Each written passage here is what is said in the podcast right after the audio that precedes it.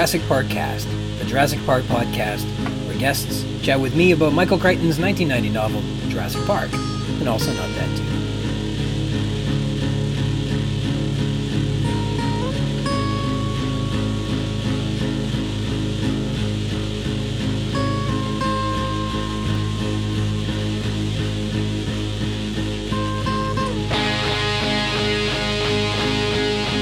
My name's Ryan Rogers, and I'm a big dumb Jurassic Park fan. Welcome to episode 21, The Tour Part 1, recorded here while my kids are at camp, and I'm on a holiday July 5th, 2022.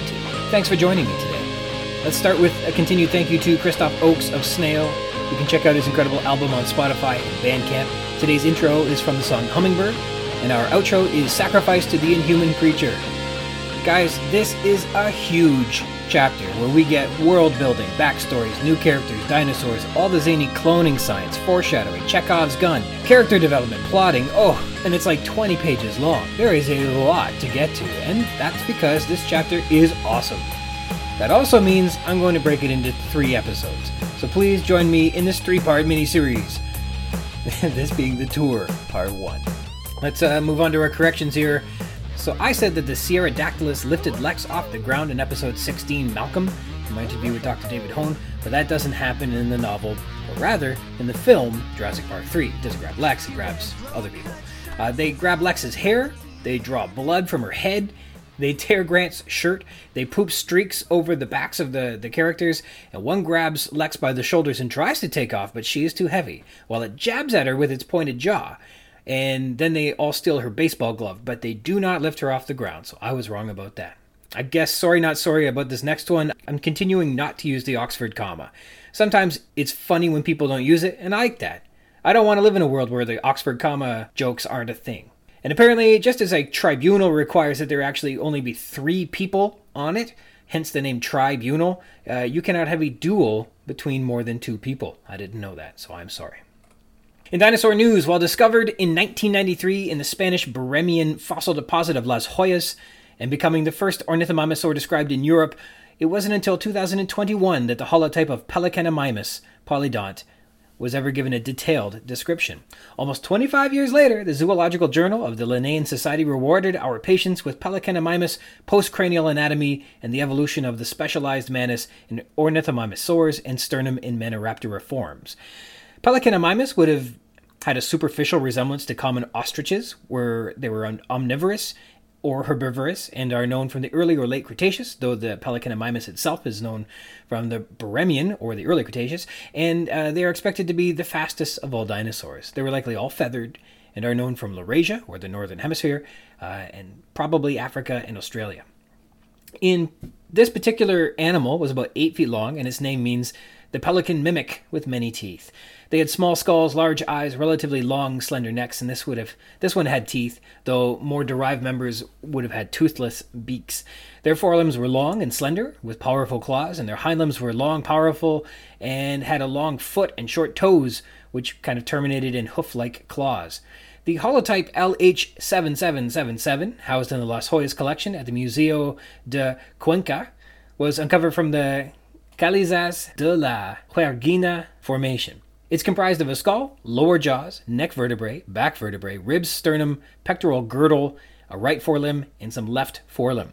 The new report provides a revised and more accurate osteological description of the postcranial skeleton, comparing the new measurements to information about ornithomimosaurs, and it's led to the naming of a new clade, the macrochiriforms, where Pelecanimimus and other more derived ornithomimosaurs with enlarged manual elements, like Elan metacarpal 1 and elongated distal phalanges, are now found. Pelecanimimus also has ossified sternal plates, which is unique among ornithomimosaurs, though common among Maniraptoran species, making this the first evidence of such sternal plates in Coelurosauria, making this a convergent adaptation. The authors argue that the character combination in an early diverging ornithomimosaur like Pelecanimimus found in this analysis proves as a key step in the evolution of the manus and pectoral girdle in ornithomimosaurians. My second article is actually something that came out recently for a change in the July 2022 edition of Science Advances. They published a new article that was widely reported on called Arctic Ice and the Ecological Rise of the Dinosaurs. Samples of rock from the Junggar Basin of northwestern China with a paleo altitude of approximately 71 degrees north, sampled from the late Triassic and early Jurassic period, indicates that, quote, freezing winter temperatures typified the forested Arctic, despite a persistence of extremely high levels of atmospheric PCO2, which stands for partial pressure of CO2. Quote, phylogenetic bracket analysis shows that non avian dinosaurs were primitively insulated, enabling them to access rich deciduous and evergreen Arctic vegetation even under freezing winter conditions, says the paper. In this period between the late Triassic and early Jurassic, there was intense volcanic winters associated with massive eruptions and lowered light levels, which resulted in the end Triassic mass extinction around 201.6 million years ago on land. Quote, decimating all medium to large sized non dinosaurian, non insulated continental reptiles. So, like stuff like crocodiles and things like that. They killed a lot of weird things. that late Triassic was nuts. However, contrary to those who went extinct, quote, insulated dinosaurs, those on these northern latitudes with access to Arctic vegetation, for example, were already well adapted to cold temperatures and not only survived, but also underwent rapid adaptive radiation and ecological expansion in the Jurassic, taking over regions formerly dominated by non insulated reptiles. Take that, crocodiles. A theory as to why these Arctic insulated non avian dinosaurs survived the end Triassic extinction includes that they may have had plumage or some sort of feather like covering to help their survival. Some researchers have suggested the last common ancestor of dinosaurs and pterosaurs had some form of feathery coat more than 243 million years ago, meaning these dinosaurs may have been covered in feather like structures that kept them warm during the extinction event. Reportedly, there is no direct evidence of feathers yet among Triassic dinosaurs, but this remains a theory supported by phylogenetic analysis. All right, with the corrections and dinosaur news out of the way, please let me introduce you to my special guest this episode. My guest today is a paleontological consultant for the oil industry and for documentaries, and is a honorary research associate at the University of Bristol, where he's investigating the evolution of how do we pronounce this? Is it French, like chelicerates, or is it chelicerates, or how do we pronounce that? Chelicerates. Chelicerates. All right, and he's also a self-employed biostratigrapher in the oil industry. It's Dave Marshall. Hello. Welcome aboard. Yeah, we met after a Boy Scouting mishap that led to my team's raft floating into the open ocean and becoming lost, and our crew desperately baked beneath the endless sun, and the foul stench of death fell upon us, and we noticed that it smelled like hamburgers, and we discovered that there was a nearby Krusty Burger on an offshore oil rig, and so we climbed up and ordered 700 Krusty Burgers, and we were served by one happy Krusty Burger franchisee, David Marshall, and you saved my life that day, so thank you very much, Dave. That that wasn't that didn't actually happen. I I was not working at the Krusty Burger. And the offshore, I was the one on the raft. You were on the you were flipping. You were flipping Krabby Patties. very. Got That's it the right. wrong way. I was so hungry that day that must have been it. Classic Ryan. Ugh. So I don't. I'm unfamiliar with the. I can't even remember how you pronounce it. The chelicerates. Chelicerates. Chelicerates, which is uh, a tough word. How does that etymo- etymologically break down? Like I get the horn part. Is that what the, is in there? I don't know. You know. okay. Um, Honestly, I don't know where the word came from. it, well, it, it, it's it's from chelicerae, Mm-hmm. which are the uh, the mouth appendages of chelicerates. And you'll know chelicerates. Mhm. You say you're unfamiliar with them, but you're actually very familiar with them. Mhm. So that would be things like spiders and scorpions and mites and ticks and not ticks, yes ticks, mites and ticks and various things like that. and you get to work on the evolution of of these things. I have. I was going to show you, but we didn't have the uh, the video going. I I have a a Eurypterid that I made. Like I have a craft of it from when I must have been like six, and I was going to show you, but we don't haven't got a video going. But Well, we uh, could have had video if you. well, it's all right. Uh, people don't need to see me. But I like, nonetheless, I like the mystery. Yes. Like being being on on a, on a podcast and nobody knowing what I actually look like. I could look like anything, hmm anyone. it's uh, it's like reading a novel where you like. you imagine, uh, I guess, what you expect, and and when you see it in film, it you can only be. Uh, you, it's very very narrow band of what the, the possibilities could be when you're reading. It could be whatever your imagination is. It's pretty good. Yeah, on on social media, if you can draw us both, hmm I, would like to see that audience. What have you got? What do we look like? Well, I think for, in terms of my audience, I, they all know who I am. I think uh, it's just a couple All right. buds Well, from what do I look like? A couple buds from college is about who listens. Um, but anyhow, the the chelicerates. So we're talking about. Uh, I was looking into it. It's a little bit. It's like arthropods. You're saying it's spiders and scorpions and all kinds of neat stuff. What are some of the extinct species that um, you that you find in the paleontological record that we don't have anymore? Okay, so there's there's loads, of course, yeah. and the things that are the the biggest groups that we don't have anymore would be the more aquatic ones. Mm-hmm. So these are what we would typically call merostomes, and the only surviving one of them is the horseshoe crab, Limulus polyphemus, mm-hmm. and its buddies. So there's just, just four species of those alive today. Uh, there used to be absolutely loads of them, and then also other kinds of merostomes. So you had the Eurypterid sea scorpions, you had uh, which are sort of like horseshoe crabs, sort of like Eurypterids, and Chasmataspidids, which are sort of like Eurypterids, but with a little protective body shieldy thing on them. So there's a lot of weird things, but they're all kind of like horseshoe crabby in general. But then you get the Eurypterids, and they can get really interesting in their ecologies and in their size, what they were doing, and how important they were for the Paleozoic ecosystems. So back in uh, like between the Ordovician and Silurian, these would have been the top predators. I'm pretty sure, and they could get huge. Uh, the biggest one's actually, I think, in the Devonian, and that's um, eight foot. I think it is. Really? Uh, yeah, it's big. It's big. It's that's... gorgeous, and they they had. Uh, we were talking about the chelicerae before their their teeth. Mm-hmm. Uh, these are, are two segmented appendages. So imagine a just an extra leg, um, and what they do is they grow a, a spur out of the first appendage, and this acts as kind of like a one side of the tooth, uh, and then the second appendage, which comes after that, grows long and occludes against the spur on the first appendage. So it's kind of like teeth like chopsticks apart from one of them's fixed and one of them's movable. So you have a fixed tooth and you have a, a free tooth, and these can get for for what's essentially a leg with two segments. It's absolutely tiny. These can get pretty intense.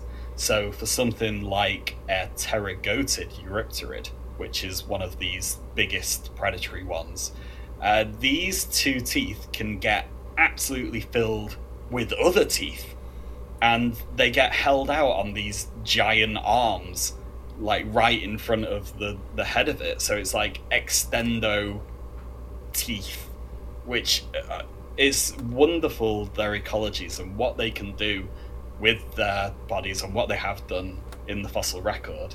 And yeah, I just I just love them to bits. They sound horrifying. They are. they are. And that's why I like them. No kidding. Um, and so when you study, I guess, the evolution of these things, so we have existing arthropods like uh, scorpions and things like that. Obviously, the horseshoe crab you were mentioning. Um, but studying their evolution, like, do we, w- w- I guess, surprises are found in that area? Well, yes. I mean, you could say that about any group in the fossil record that's also alive today, uh, comparing what you had in the past to what you have alive today. And and a really interesting thing about it all is that it's all still in flux. Like we think we have an idea about the characters that define each of the group, what defines the sea scorpions from the horseshoe crabs, from the Syncyphisurans, and a lot of it is down to the number of segments that are superficially visible uh, on the animal. But then something will come up and it all just changes again. Or you will get a phylogenetic analysis that compares all of the different uh, characteristics of these animals and it produces a mathematical hypothesis of what their relationships are. And that will throw up something and it'll say, oh, this this species here that that probably doesn't belong to this family, but to this other one, Mm-hmm. and then the trickle down implications of all of that it always keeps on changing and keeps on delivering new and exciting possibilities and hypotheses about how they evolved and when and where from and what kind of ecologies came first and it's it's so wonderful to have insight into that and see be on the front line of all these changes and Mhm. see how our understanding of these animals that nobody knows about Mm-hmm. and how our understanding changes all the time through time Yeah. and it's just a great subject to be involved with I, I have to wonder. I got, I guess, two questions. that, they kind are related to this. Like it sounds like they these would exist in the fossil record. If I mean, if they they exist presently, they, they must be in the fossil record for for hundreds of millions of years. How old are they? And and do you study them like th- like all through through all deep time, or is it just like are they specifically mostly found in like uh, what age rocks are you finding So- these things in? So the the Eurypterids and the Chasmataspidids and the Syncyphurans, which are the main groups that I study, Mhm. would be around from the the early Paleozoic up until uh, probably the end Permian mass extinction, Okay. where everything pretty much died. Mm-hmm. and each different group has the different ranges each different family within that group has different ranges and so does each genus and species it depends at which level you look at it uh, the horseshoe crabs though they were around in the, the cambrian and they persisted up until today so you can look at them throughout the whole history of life on earth after the cambrian explosion but if you're just looking at the Eurypterids, which I do mostly, they turned up in the middle Ordovician, I think it was, and Mhm. we've just found the very last one in like the last few months, which would be nestled right up to the Permo-Triassic mass extinction event. So essentially, they're about throughout the whole uh, Paleozoic era okay, interesting. before stuff. dinosaurs. Before, yeah. And then they, they kind of they got pretty quiet at the beginning of the Triassic, did they? Yeah, they they were gone by Hmm. then. Unfortunately, they they had a big decline ever ever since these pesky vertebrates evolved Hmm. jaws at some point in the Silurian Devonian, and they really started taking off. And you're getting all these fish and placoderms like becoming the top predators. Uh, the sea scorpions kind of uh, they weren't able to compete in the open oceans, and they got pushed more and more to fresh freshwater, or at least the ones in freshwater were able to survive because they weren't having all of that competition in the seas and stuff. So, yeah, they they essentially trickled out with a whimper until in the Permian, you get essentially what's like a a, giant Roomba just walking up and down the river floors, sweeping up whatever it can. And that is, it, whilst it was big and impressive, it was rather dumpy and not quite as exciting as the hyper aggressive ones that we had in the Ordovician and Silurian. Yeah, those extinctions will uh, they'll slow people down, don't they? They do. they, they slowed uh, 95% of life down. So, Every time those damn extinctions. but you know, pretty much Yeah, horseshoe crabs got through pretty much all of them. yeah, it's neat. It's crazy stuff. It's amazing. Like extinctions blow, but what does survive gets to have they, they like um they diversify and they spread like fireworks. Like they just and they're everywhere and they do amazing things and the the, the diversity and the crazy stuff they try. Ex, it just explodes. So like they're exciting times post extinction, however long it takes to to get to the other side of those things. But yeah, they, they're a real bummer for everybody for ninety five percent of everything else. Yeah.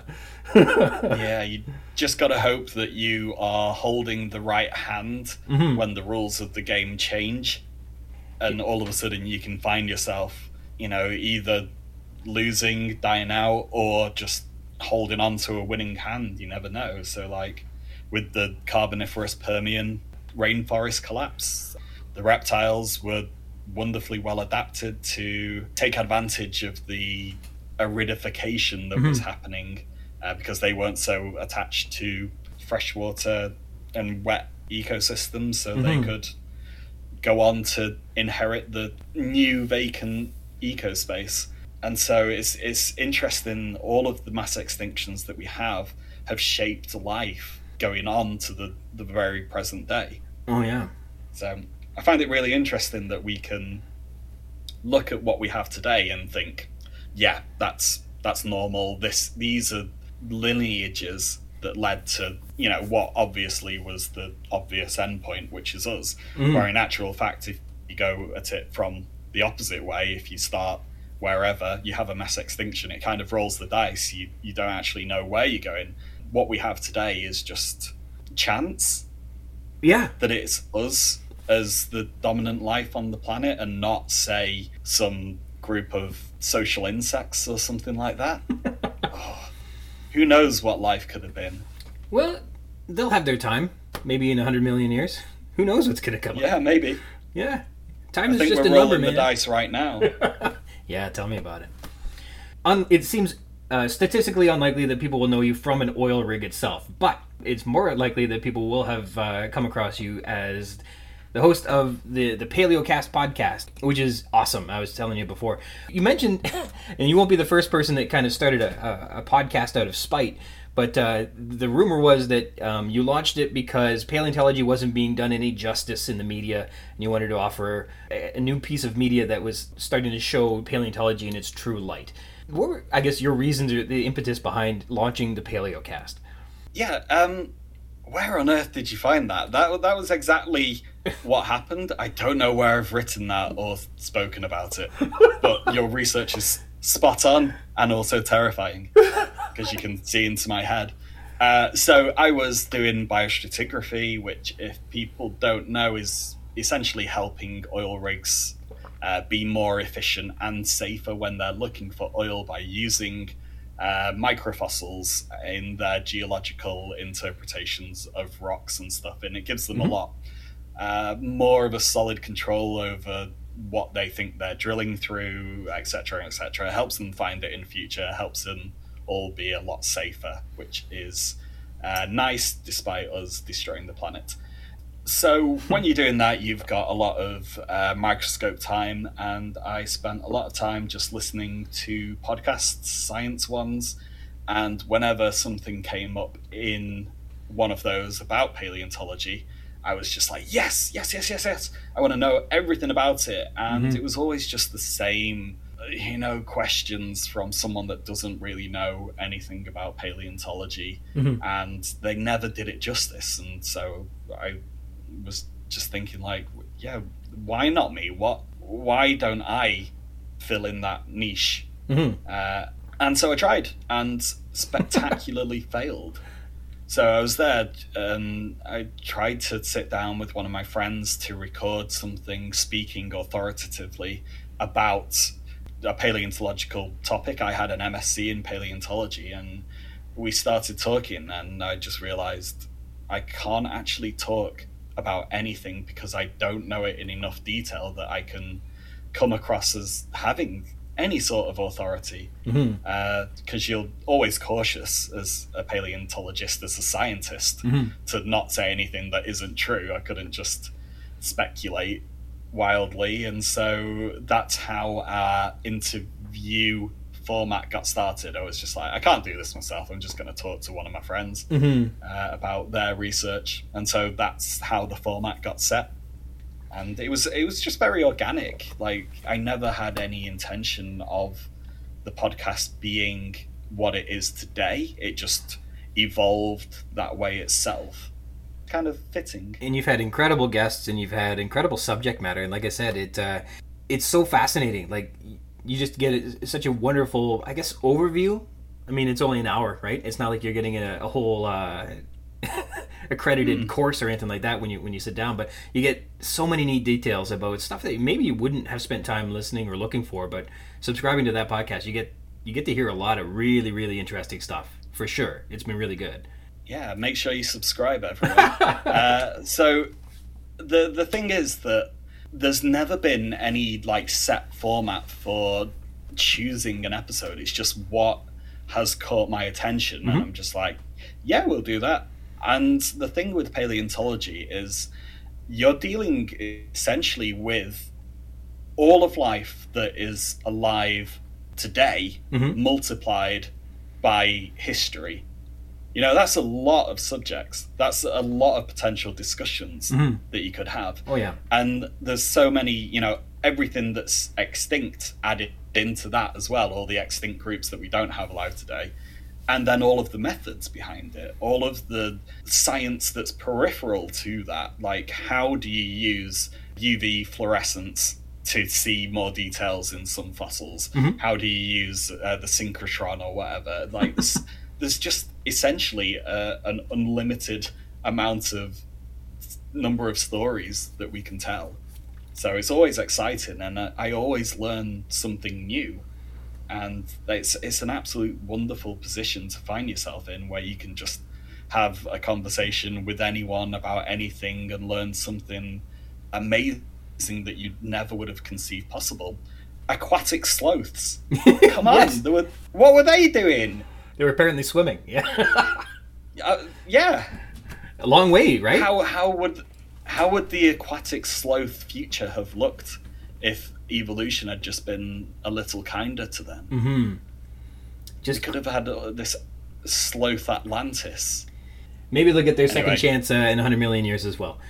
Or maybe 200 Let's- million let's hope. Yeah.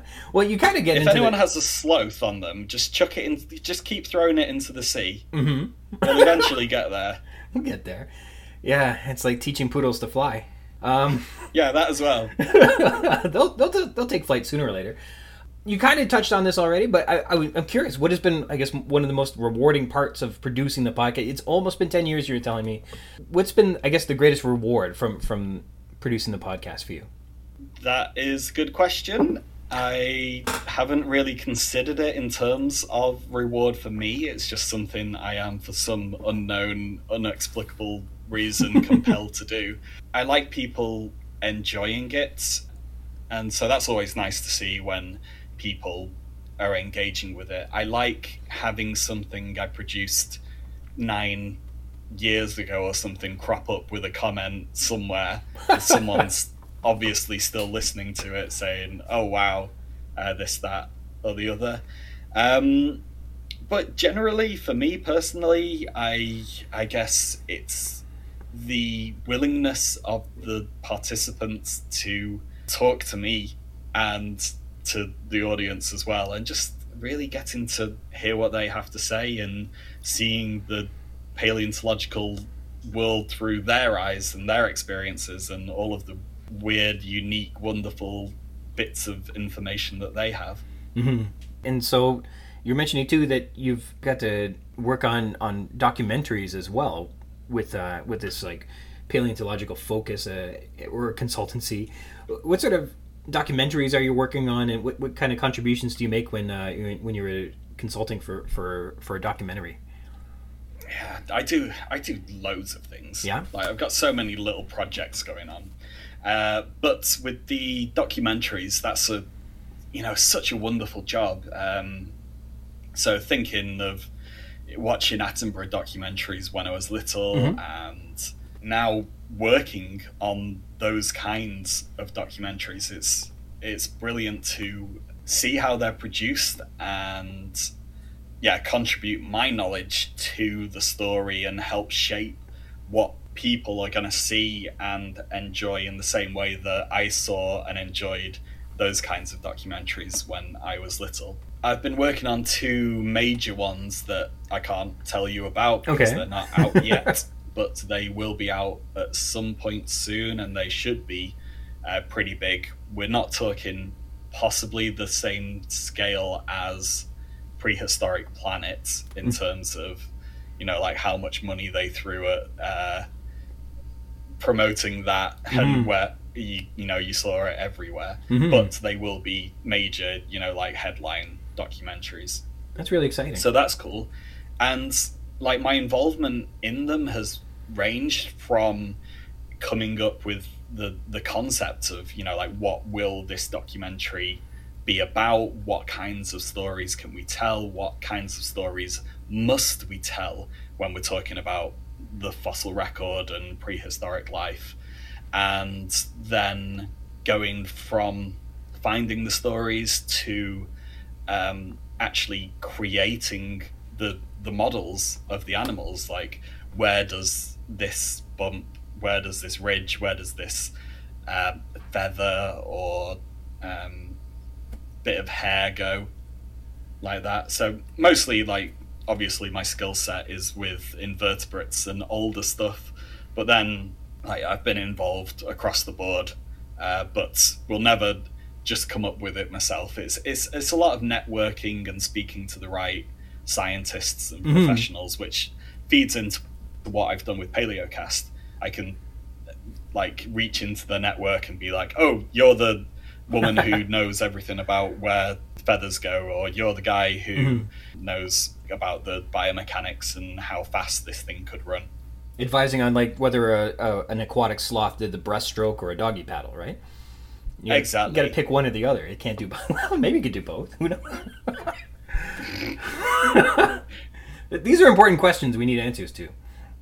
Entirely, yeah. So through these productions and uh, in the, this networking, I understand that you've been affected by the impact that Jurassic Park, the film, has had and the franchise has had on on on the production of, of different shows, and of course, uh, you see them in a lot of ways uh, you when you agreed to join me, you're like, warning, I don't really care for the movies. Uh, how how have mm. you seen that Jurassic Park has begun to affect or has affected for, for, you know decades the popular discourse on on dinosaurs and paleontology so, in particular?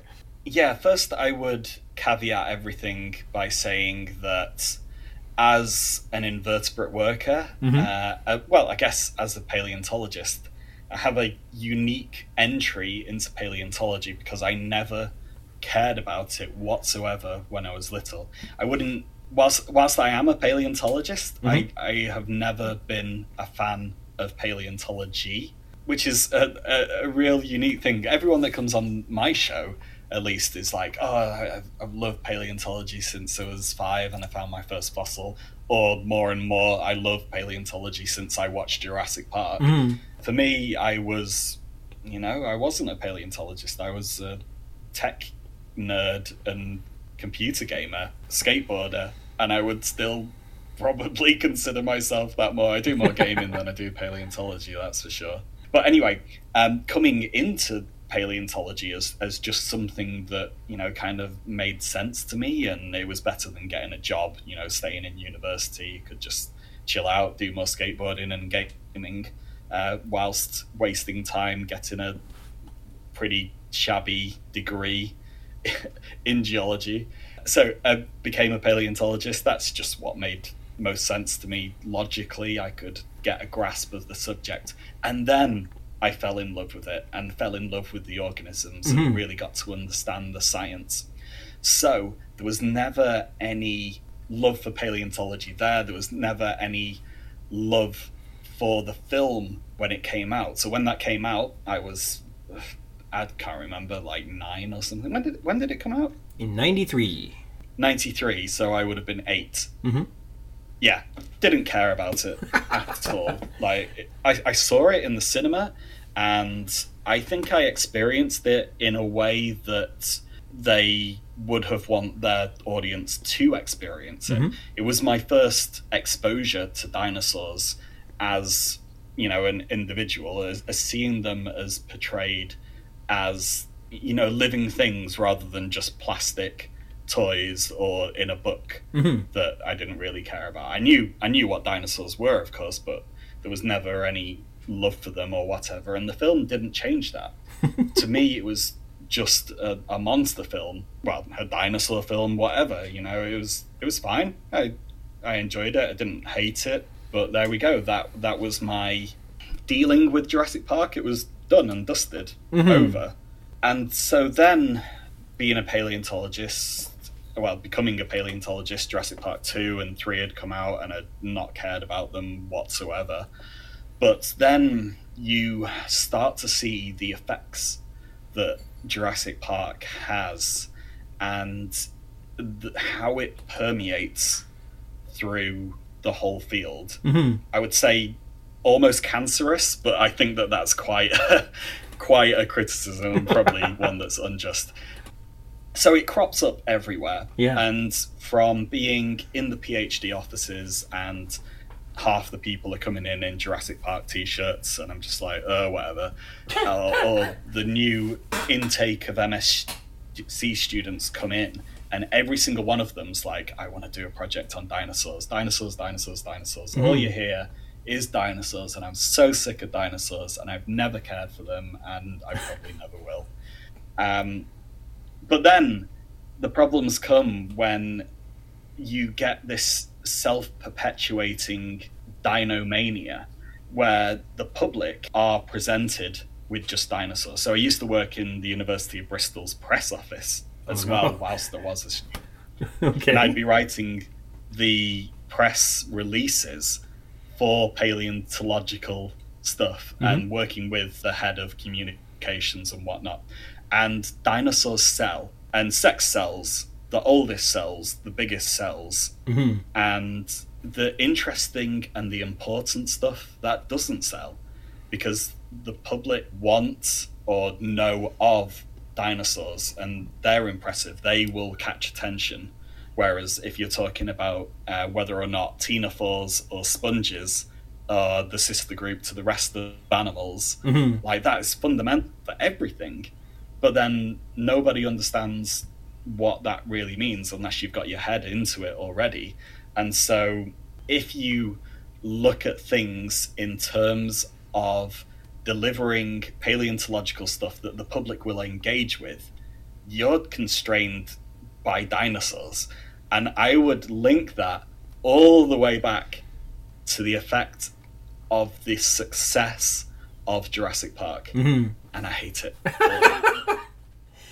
So, from your perspective, like you're right, the, the the dinosaurs. I think even museums set up like you got to have your T Rex in the lobby, and then that's how you get people in the door, and then you can show them the rest of the museum once they're there. But you gotta you gotta get them in the door, and you gotta have the T Rex, or else uh, they aren't coming. I mean, T Rex is awesome, but uh, Why? well, he's got biggest teeth, and he's got the biggest head, and he's he's impressive for sure. And it's a really Okay, tell me something that's not the biggest that makes it interesting. Um, I think they've discovered that its vision was extraordinary, and they said that it can. It didn't really run, but it, it like stalked after things, like from a long ways away. So, okay, they- so so we've got it's got good vision and it didn't run. well, I don't know. If you were to imagine like a an eight ton eagle, I think it's pretty intimidating in that respect. and you're back onto size. mm-hmm. Yeah, I, I, it would be intimidating, and yeah, it does have that going for it. But beyond that, the only reason why it's impressive is because it's the the biggest. Mm-hmm. I, I guess they're hard to. a group of big reptiles. I think in a way that like uh, because we cannot see each other, um, we can let our imagination envision whom we might be on the other side of this call. And I think uh, in the same way when you read a novel that it's not visually given to you, you need to imagine it. I think too that there's your imagination fills in the gaps in a way that either you like or you don't like. And I suppose um, there's a big part of that. I guess you say it's romanticizing it, but I'm sure you're absolutely right that in and of itself, it's just an animal. But you can imbue quite a bit of uh, your own, your own, uh, I guess, bias in, into envisioning it for sure. I think you're right about that. But I still think it's cool. Okay, yeah. But that's not to say that other maybe things it's are just a reflection of me. that could be as well. Yeah.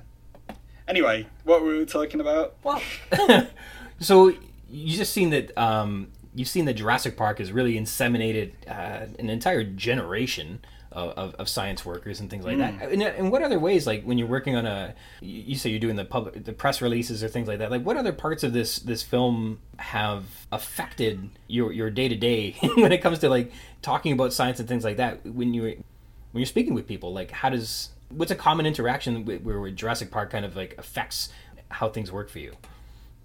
Um, well, it's it's on multiple different levels, Mhm. and it depends on which section of paleontology you're looking at. So academically, it's not the biggest influence, and mm-hmm. we just kind of leave it to the side. Everyone has, apart from me, has some nostalgic love for the film, and we can just get on, leave it to the side. That's fine. But then sometimes you get these dino mega fanboys that and girls that only want to work on theropods, and you're just like, ugh, another one of you. Just yeah.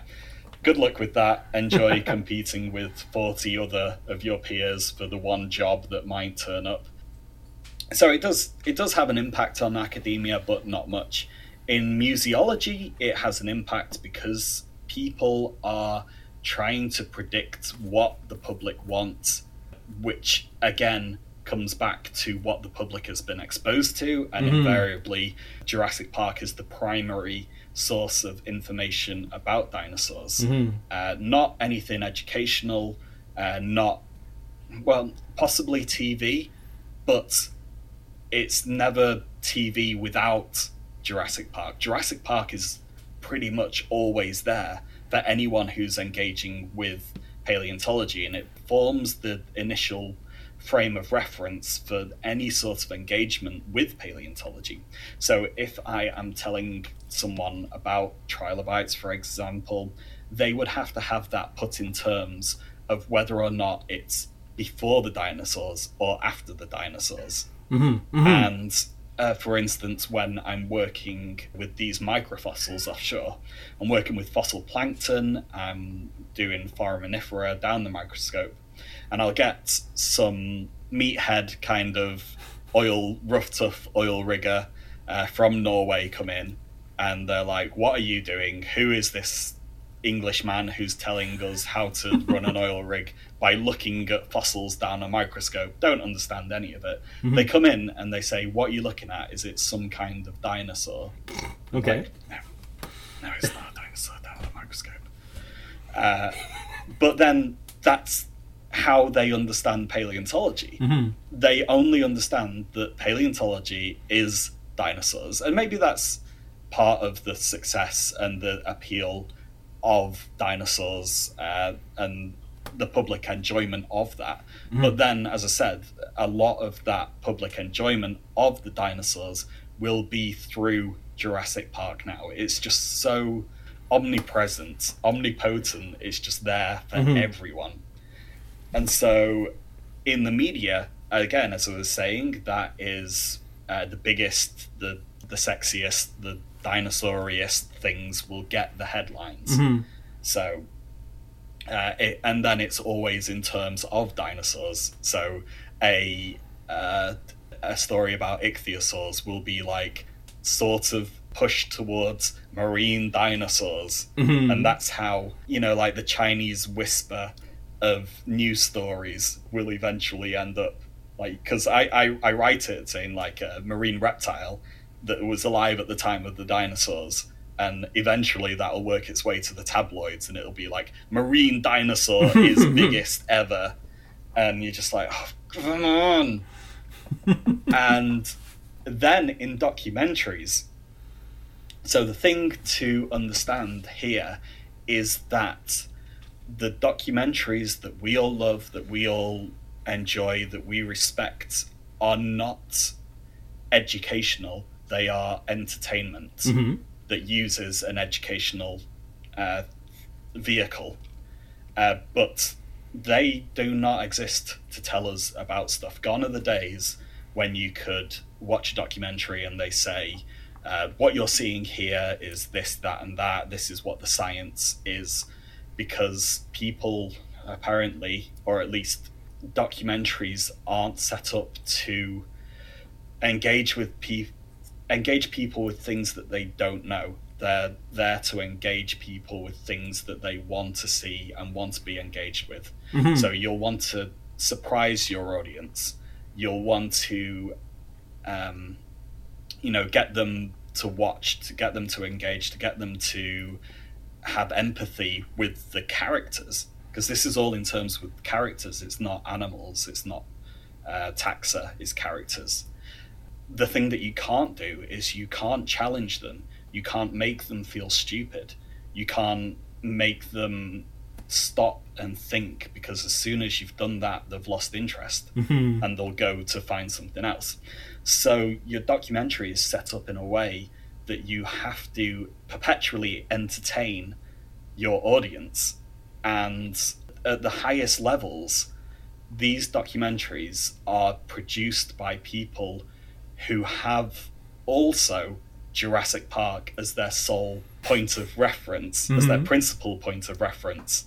And you always have to produce, try and produce a documentary that will entertain, that will inspire, that will wonder the audience in the same way that Jurassic Park Right. already has. hmm Apart from if you want your documentary or your new film or your new piece of entertainment, you can't be like, oh, well, we'll just make it like Jurassic Park, but we won't go as far as what they've done. Mhm. Like, we're not going to make T Rex as aggressive. It can, you know, like just chill out a bit. And that's, well, that's what I think, you know, prehistoric, prehistoric Planet has done pretty well. It's shown these animals more as like living creatures and not like the movie monsters. hmm But the producers of a lot of media, of all media pretty much, that works with dinosaurs, will have to compete against the public's perceptions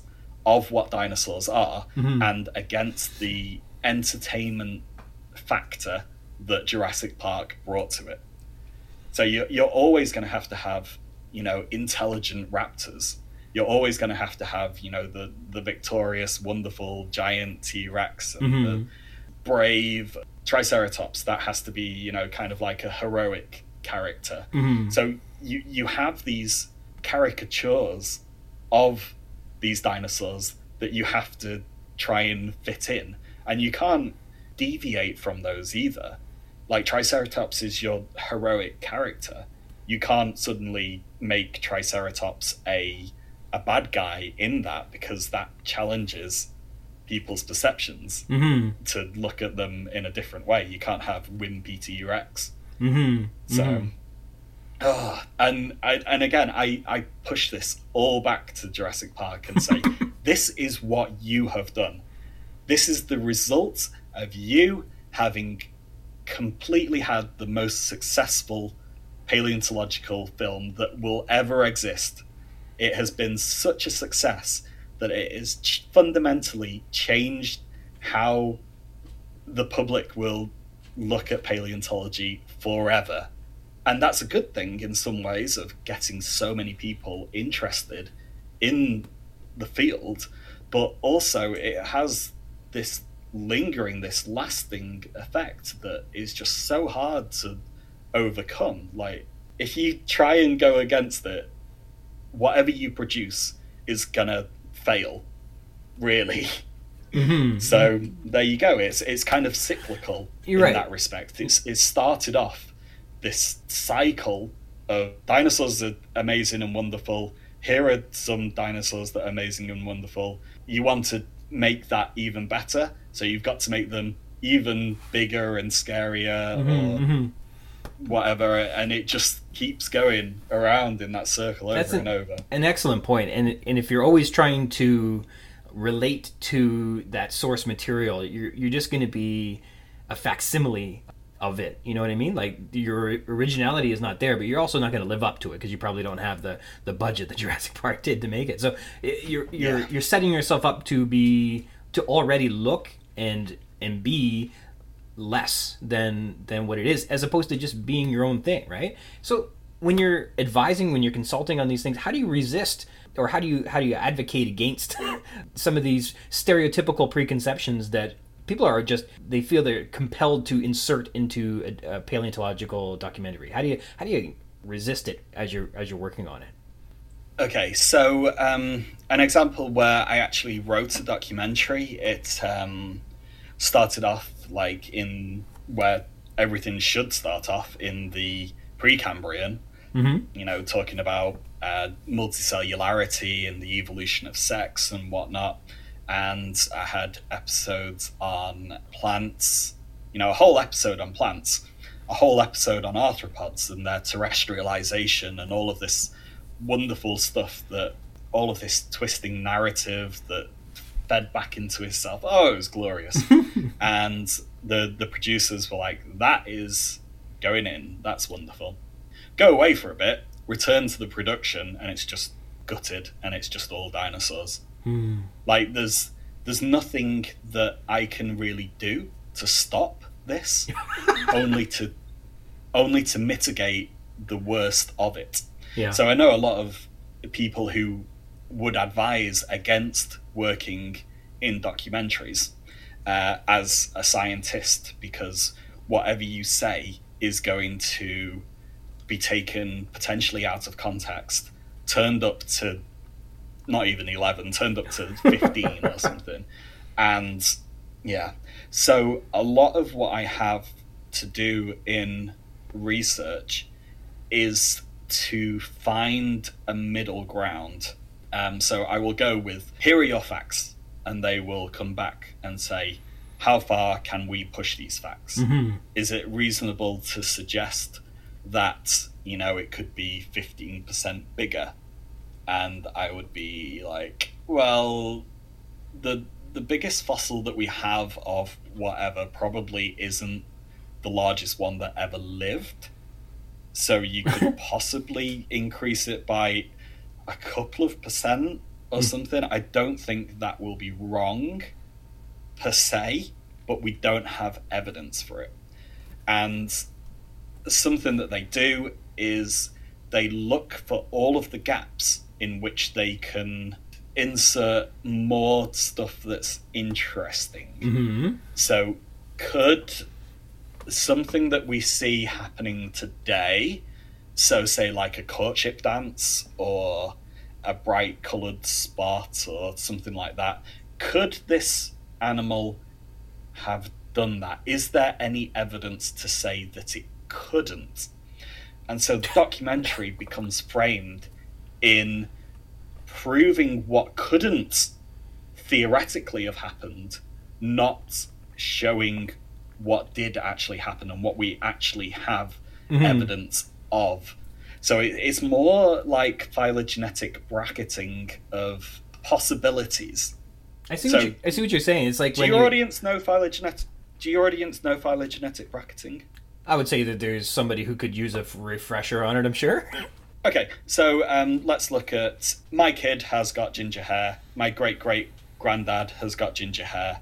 My dad, you could say in that instance, probably had ginger hair potentially. Mhm. Like it wouldn't be a, a stretch to say that that is in the realms of possibility, and you can basically do that with animals and their characteristics. and when you were when you were talking about like um, could an animal do this or what are the limits and things like that i think a good analogy is like when you look at a person and you say well could this person also be i don't know setting an olympic record well i guess people have set olympic records but that's far from the common experience right we're not it, it, should it should an animal theoretically have trained like an olympian uh, then i suppose yes the, the limits they could reach would be incredible but um, that would be uncommon Yeah. in nature. Not everybody can triple jump, you know, 13 meters or something like that. Well, it's a horrendous analogy, but let's roll with it. Like, Okay. imagine you're you're doing a film, and you're like, right, we need a character for this film. Well, here is Mike, our character, and he is uh, the Olympic record holder in powerlifting. He also is professor of blah blah blah, and you just reel off uh, all of the the great achievements that humankind could have and and roll it all into this one super mega awesome interesting all singing all dancing character that is going to be super fun for all of the audience to watch Mm-hmm. and i don't like mike i think mike needs to take it down a notch yeah, he's i want to see him sat on the sofa eating pancakes and getting syrup all down him and watching telly that's the real mike That is the real Mike. he's carb loading after the event. We're just about out of time here, but this has been really fascinating. I think it's been really interesting to look at at uh, at the science end of things and, and how, how Jurassic Park is, it's, it's everywhere and it's it's interesting to see how it how it affects things, not always in the positive way. I think we should all go out um, with our copies of Jurassic Park, the DVD, Mm-hmm. and burn them in a big ritual burning, and I'll film it all, and it'll be wonderful. And yeah, let's let's do that. Well, I'm going to keep my copy of it. So, if people were looking to find what new projects you're working, you had the virtual museum. You were, are you working on that still? Yes, uh, there's so many different. I'm just spread all over the internet. If you look at anything to do with paleontology Mhm. online, you will eventually find my tendrils infiltrating everything, trying to make people pay attention to paleontology that isn't dinosaurs. Mm-hmm. So I have the paleontology podcast, palaeocast.com. Uh, we have a computer gaming wing of that, which is the Palaeocast Gaming Network, which is on YouTube, where we look at different computer games and uh, the the fossils in them. Uh, it's all Jurassic Park rip- rip-offs. Okay, I believe that. I believe that. Terrible Dilophosaurs and stuff. Um, then I have a project to make a digital museum with all of the virtual museums and digitized resources that already exist. So if you went to whatever Smithsonian website, they have a load of pictures of fossils on their website Mm-hmm. but it is just a, a catalogue of here are some fossils that we have taken pictures of. You can find them if you just search for the accession number and then scroll through all the different various uh, entries, and you will find a picture or a video of something that we have made. And I'm like, that's rubbish. Like, no one's going to look at that. Let's put it back into a museum context. But that museum is like Pokemon, and you run around it and look at all of these fossils on display and then get the information. Mm-hmm. And so that is in production, and it's been in production for way too long. I need to finish it. Uh, but that is going to be awesome when it comes out. Uh, what else do I do? Um, documentary stuff, podcast, computer gaming, live streaming, anywhere where there's some technological thing that I can do to tell people about paleontology, I will be there. That's good. Where would you recommend people start if they were looking for, for more information? Where, where would people start? Palaeocast.com. Palaeocast.com. All right, right on. With an A because I'm English. Yes, you do have to add the extra A. well, this has been wonderful. I really, really appreciate you coming on. Well, thank you very much for having me. I've had a lot of fun, and I love, I love the, your work, man. It's, it's, a, it's a great podcast. I enjoy it very much. Oh, you. Stop it. All right, thank you to my very special guest, Dave Marshall. It's it was wonderful having him. He was a little reluctant to come on because he doesn't love Jurassic Park, and he wasn't sure that he would have much to say uh, on a podcast about Jurassic Park. Thanks to him for joining us because he, he obviously had a lot to share. This week's text is the tour, spanning from pages 92 to 111. Although, like I said, we're breaking it up into a three-part mini-series. Characters, because this chapter is bigger than an Apatosaurus, we're going to only focus on a couple of the many characters in this chapter. This time, Regis, Nedry, Malcolm, Arnold, and Fellows. Ed Regis. We'll come to learn that Ed Regis despises leading this tour, but he does it with aplomb. So there's something to be said for his dutiful commitment to professionalism when taking on extra tasks outside the job description, like helicoptering dinosaur victims to the mainland. He's unhappy and impatiently tapping his foot because he's been asked to watch over Hammond's grandkids while they're visiting, which is not his job, on page 96. He feels degraded. Earlier, he is described as licking his lips when he was nervous, and now he's tapping his feet. He's squirmy and kinetic, and I wonder if there's meant to be any suggestion of substance abuse, maybe, here. Uh, he's not a babysitter nor a tour guide, but these are thrust upon him because Hammond wishes it so, on page 96. So he feels like this is a waste of his time. He's head of public relations for Jurassic Park, and he's got a lot on his plate with the upcoming opening a year from now, including coordinating with firms in San Francisco, London, New York, and Tokyo. His job is difficult enough, too, because the dinosaurs are being kept a secret, and for the marketing agencies to do their best work, he was required to nurture their creativity. That's his strength. And Regis has been working on the island for the past seven months, and they keep pushing, quote, odd jobs on him, including dealing with the, quote, construction accident in, quote, January on page 96. Regis calls the mauled workman sick, again. And you can remember my complaint about sick and injured uh, way back when we first covered that story. That was in episode two of The Bite of the Raptor. You can check that out again if you wish. Regis assures everyone that the signage cautions against great danger, but they are just posted for legal reasons, and that, quote, everything is perfectly safe, he says on page 98. Regis defers leadership of the tour to Henry Wu once they reach the fertilization room, and he has to interrupt Grant from examining the velociraptor, hoping to stop him from putting the infant in distress on page 110. Grant won't listen, so Regis has to get firm with him. Perhaps dinosaurs get Grant acting a little adolescent as well? These animals are delicate and die from postnatal stress syndrome which is adrenocortically mediated, causing death within minutes. So I guess when uh, when its heart starts pumping, uh, they can be terminally affected when they're infants.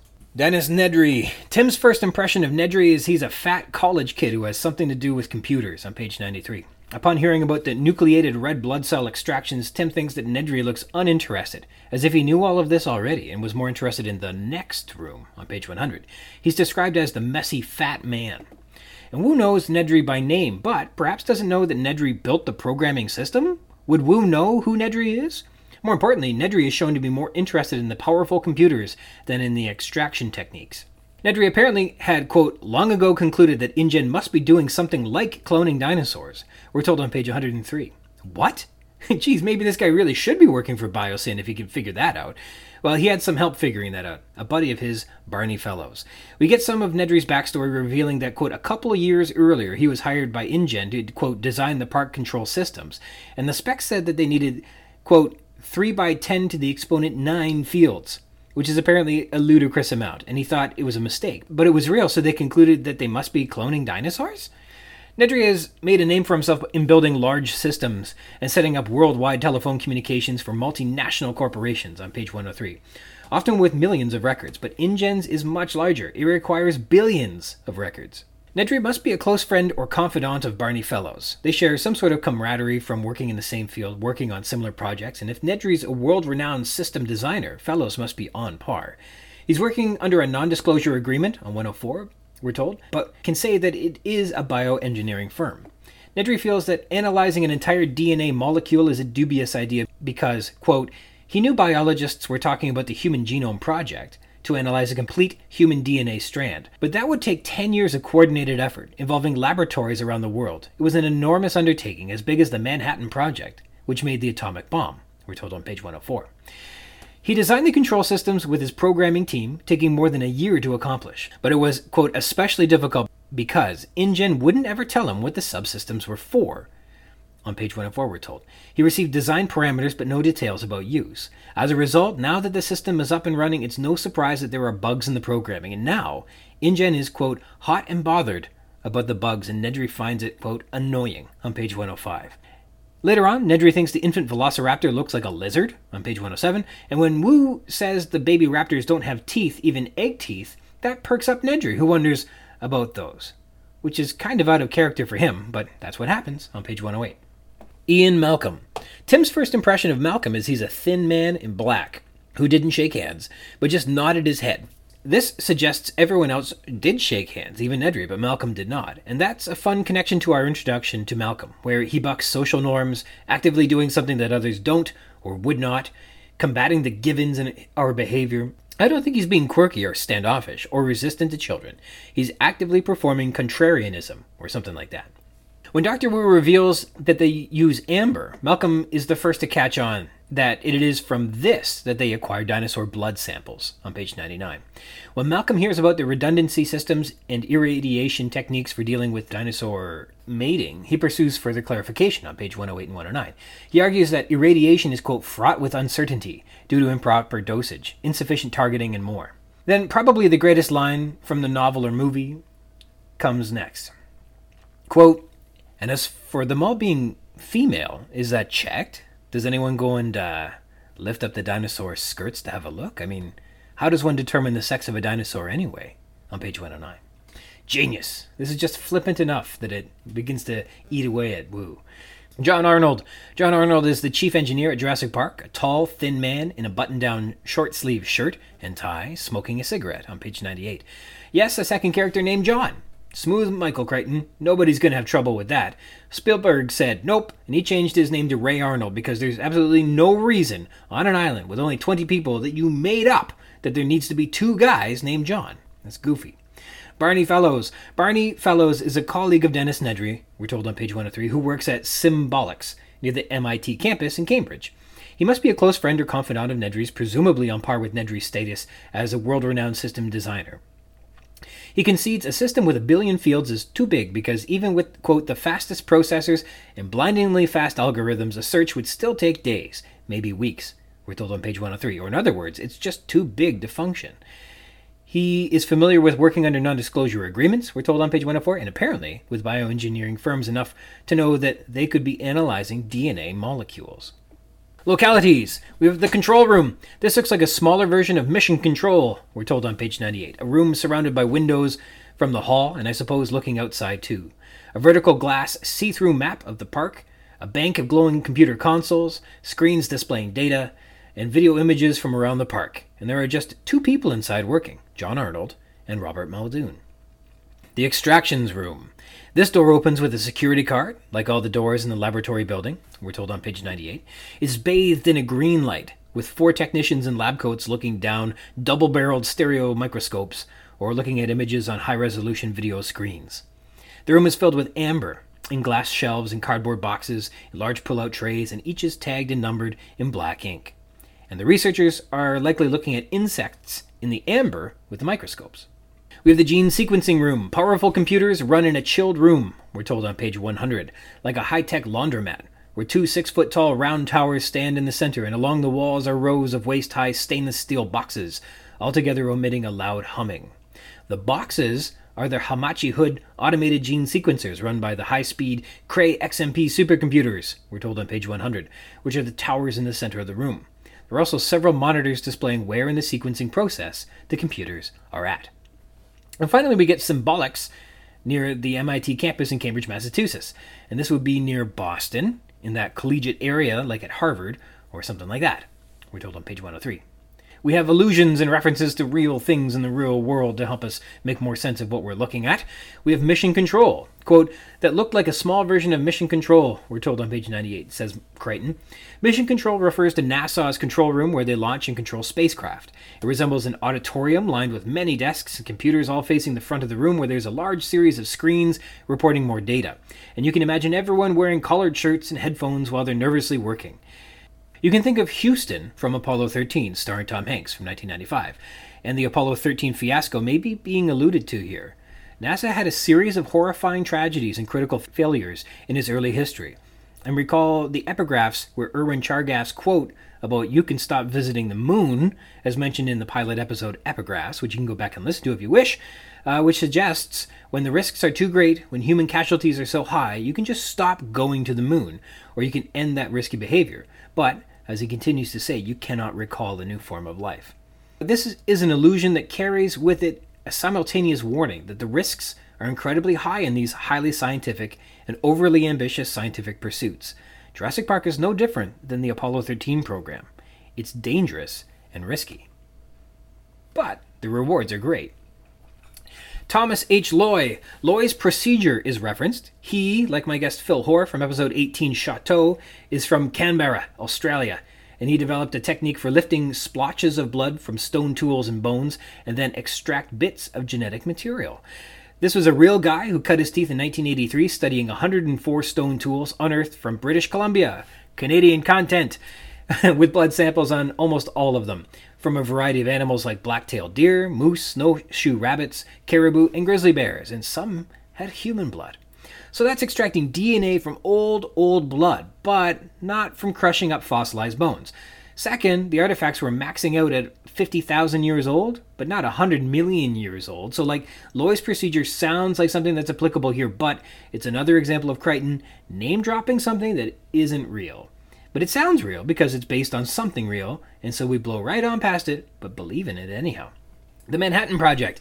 The Manhattan Project is the code name for an intensive and costly research effort during World War II that resulted in the development of atomic weapons. This resulted in the bombs dropped on Nagasaki and Hiroshima, which led to the end of the war. It was world changing, and is one of the major scientific advances that Crichton alludes to in the introduction when he refers to humanity entering into the atomic age, quote, through the work of a single research institution at Los Alamos. The Human Genome Project. The Human Genome Project is an enormous undertaking, we're told. In the late 1980s, this project wasn't a, yet a formal thing. It was something, quote, biologists were talking about, and Nedry is apparently aware of that. Its aim is to analyze a complete human DNA strand, but is expected to take 10 years of coordinated effort, comparable to the Manhattan Project. Helotoxins, colchicinoids, beta alkaloids. To start, there are no, as far as I can tell, helotoxins, but there is the hemotoxin, which has an M in it. Hemotoxins destroy red blood cells, disrupt blood clotting, and cause organ degeneration and generalized tissue damage. Bad stuff to get on you. This is said to be very painful and causes permanent damage, and in severe cases, death. You could lose a limb due to it if not treated immediately. Hemotoxins are found in venomous animals like vipers and spiders.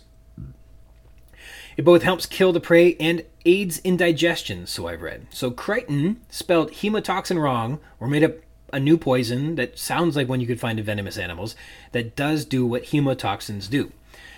Colchicinoids are any of a group of compounds related to colchicine, which is extracted from plants and used to treat rheumatic complaints, and now generally used in treatment for gout. This is an oral medication where the risk of overdosing is severe. Common side effects are a sore tummy, but high doses can damage bone marrow, hair loss, anemia, and then inhibited mitosis or severe body failures. You can easily overdose and die. It's dangerous and spelled correctly, so that's good too. Beta alkaloids is some reference to alkaloids, which are naturally occurring organic compounds produced by many varied organisms that are used in medicine, having physical and psychological effects.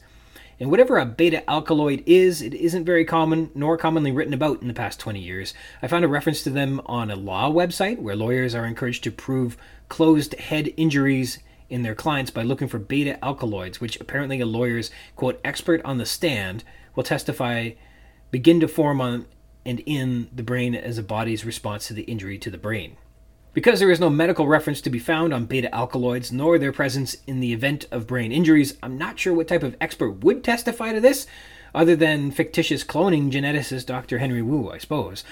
I found another healthcare website focusing on neurology, saying that examples of beta alkaloids which are causing neurological tremors include harmine and harmane.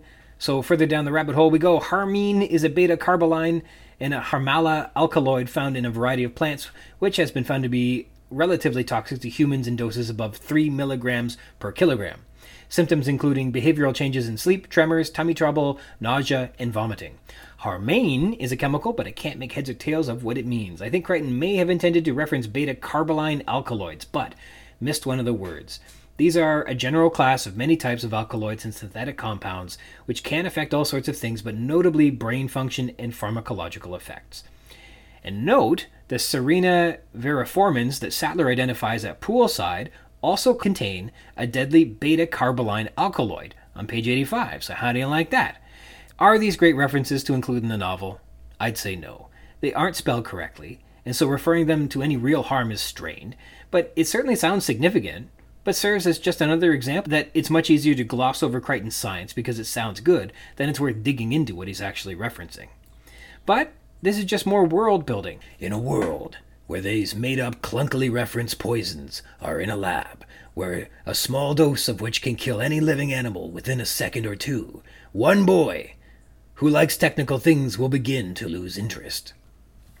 We have some more literary techniques. The metaphor, dinosaurs on the brain, we're told on page 94 and 95, gives us the impression that this is a constant, uninterrupted consideration in Tim's life, that he's always thinking of dinosaurs, and as a result, knows a lot about them as well. Similes, you have to watch my kids like a hawk on page 96 ha- says Hammond to Regis, transferring the qualities of a hawk's sense of vision, which is extraordinary, they have the ability to detect prey miles away, to Hammond's desired efforts from Regis, that he too should use extraordinary visual resources to oversee the safety of Hammond's grandkids. We'll rate this as a good simile, which is why it's probably a common turn of phrase. Quote, that looked like a small version of Mission Control, on page 98, says Crichton. Mission control refers to NASA's control room where they launch and control spacecraft. It resembles an auditorium lined with many desks and computers, all facing the front of the room where there's a large series of screens reporting more data. And you can imagine everyone wearing collared shirts and headphones while they're nervously working. Ultimately, it's to give us the impression of a highly computerized, scientifically advanced bank of data and operating equipment, not a crowded room. But it also transfers the quality of that tension often portrayed at mission control, as if billions of dollars and decades of work could spontaneously blow up in their faces. A pretty good simile, I think. Quote, as big as the Manhattan Project, which made the atomic bomb, on page 104. So, how big was the Manhattan Project? It lasted four years, was a multinational endeavor between the US, the UK, and Canada. It grew to employ 130,000 people, cost nearly 2 billion US dollars in 1939 dollars, which Wikipedia says is approximately 23 billion dollars in 2020 dollars. And research and production occurred at more than 30 sites across those three nations. So, like by a variety of measures, that's comparatively big. That's a good good simile, I suppose. Discussions. Let's talk about biohazards. Biological hazards come up, and they are important. Uh, on page 97. A sign says that this lab conforms to the USG P4 EK3 genetic protocols. Now, as far as I can figure, P4 and EK3 are containment level categories describing the laboratory's biosafety containment principles, technologies, and practices in place to prevent the unintentional exposure of pathogens and toxins or their accidental release. Remember, you cannot recall a new form of life from our pilot episodes and epigraphs. So this corridor is for authorized personnel, and this poster shows that the lab adheres to the USG's P4 and EK3 biosecurity, describing the protection, control, and accountability for valuable biological materials, VBM, within the lab, in order to prevent their unauthorized access, loss, theft, misuse, diversion, or intentional release. This comes with a series of risk assessment factors, a hierarchy of controls and containment practices, sort of like the ISO quality standards, but for internationally recognized biohazard containment. Then it shows what sorts of terrible things they're working with, specifically teratogenic substances. Here's a hot tip do not Google images of this, just don't. Radioactive isotopes and carcinogenic potential. In all, it means they're working with serious stuff in this lab but they've been certified by the USG, which proves that they're taking things as seriously as is necessary. Elaborate security measures. We spoke earlier about Nedry having to beat elaborate security measures that protect the embryos. Well, here we get a taste of what that means. First, we're on an island where there are usually only about 20 people running the place, as referenced on page 98. So, like, you have to be vetted, and everybody likely knows who you are and where you probably should and shouldn't be when you're on the park aka Nedry shouldn't be with the embryos, Wu shouldn't be out in the park, Regis shouldn't be in the nursery, etc. Second, this door should only open with a security card, even though it's not mentioned until the next scene, where Crichton says, quote, This door opens with a security card like all the doors in the laboratory building, on page 98. So let it be known, on the record, you need a designated clearance to enter the embryo area. Next, they enter into a lab, and there's an actual security guard stationed there on page 98, on the other side of the door to the control room, where the entire park is controlled from. However, despite all this secrecy and security to protect their intellectual property, Dr. Wu just tells everybody exactly how they do exactly what they do. Really, Nedry didn't have to do anything except take the tour. Like, this is considered proprietary information. This is their unique process by which they are able to perform their magic. And Wu is literally spilling the beans. The secret is out. Should anybody else want to do it, hey, here is the recipe. it's crazy, right? The fertilization room explicitly requires a security card, we're told on page 105. Let's follow up on this concept that Regis is a liar or perhaps is just wrong all the time. I don't know. Entering into the control center, there are signs warning against very serious toxins and poisons, but Regis says, never mind the signs, they're up for legal reasons. I can assure you everything is perfectly safe, we're told on page 98. And then they bypass a security guard. Those poisons and toxins are obviously unsafe, and there's a security guard there securing them against something. So is it really safe? We don't pass any other security guards on the tour, and we visit the raptor pen in this scene. And knowing that there is a guard here inside the building, we have to wonder why here? There are no guests, except for this one special visit this weekend. There's nothing for the guard to be doing unless he's either keeping people in or he's keeping people out. Therefore, is he keeping people working at gunpoint? No, not likely. Of the 20 people on the island working, Are so many trying to gain access that he has to be posted there? No, that doesn't make any sense either. So why is he there? And the answer has to be it has to be either a contrivance of Crichton and he's just there to illustrate that the security is important, or or animals have gotten loose. And the only way people in this lab on the second floor of the visitor center feel safe while they're working behind closed doors is to have a guard on sentry duty. And I believe this because I continue to believe that Ed Regis is a liar, that he's always hiding the truth, and this is no exception. Plus, if all these poisons and toxins were stored as carefully as the signage indicates, can Grant just gain access to loads of these poisons to attack the Raptors in the end with only the press of a button? On page 355? Probably not. Timeline. We learn in this chapter that Ed Regis joined Jurassic Park seven months ago, on page 96, which, if this is in the eighth month, August, then seven months before is the first month of the year, January. The very next sentence Regis recalls the episode back in January, when that worker died of the backhoe accident from episode 2, The Bite of the Raptor. Would that have been while he was on his first week on the job? That's crazy, right? And as well, Dr. Wu tells us that they've been extracting DNA from insects in amber for five years now. That makes it since 1984. Well, this is the first installment in the three part series of The Tour. Thanks to my guest today, Dave Marshall, who, knowing his strong distaste for Jurassic Park, may not make it all the way through this episode, but I'd like to thank him if he lasts it out. That all the junk science and spoofs in the source material bring him a little extra ammo for his reasons for disliking the franchise. I want to sign off today thanking you for joining me. If you want to read along in the book, add some thoughts to what we've been discussing on the show, or be a guest on the show and chat with me about anything you like about Jurassic Park, you can do that by connecting with me. I'm at Ryan S. Rogers at gmail.com. And if you'd like to be a guest, drop me a line and we can try and set something up. We can rehash, tear down, gush over, and chit chat about any part of the book, or also not the book, all you'd like. This episode, we did a lot of tearing down. Jurassic Podcast is part of the Spring Chickens banner of amateur intellectual properties, including the Spring Chickens Funny Pages, Tomb of the Undead graphic novel, the Second Lapse graphic novelettes, The Infantry, and the worst of them all, The King Street Capers. You can find links to all that baggage in the show notes or by visiting the schickens.blogspot.com or finding us on Facebook at facebook.com slash spring chicken capers or me, I'm on Twitter at Rogers Ryan22. Thank you dearly for tuning into the Jurassic Park cast the Jurassic Park podcast where we talk about the novel Jurassic Park, and also not that too. Next time.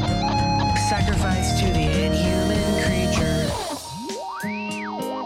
Darkness spreads across the land.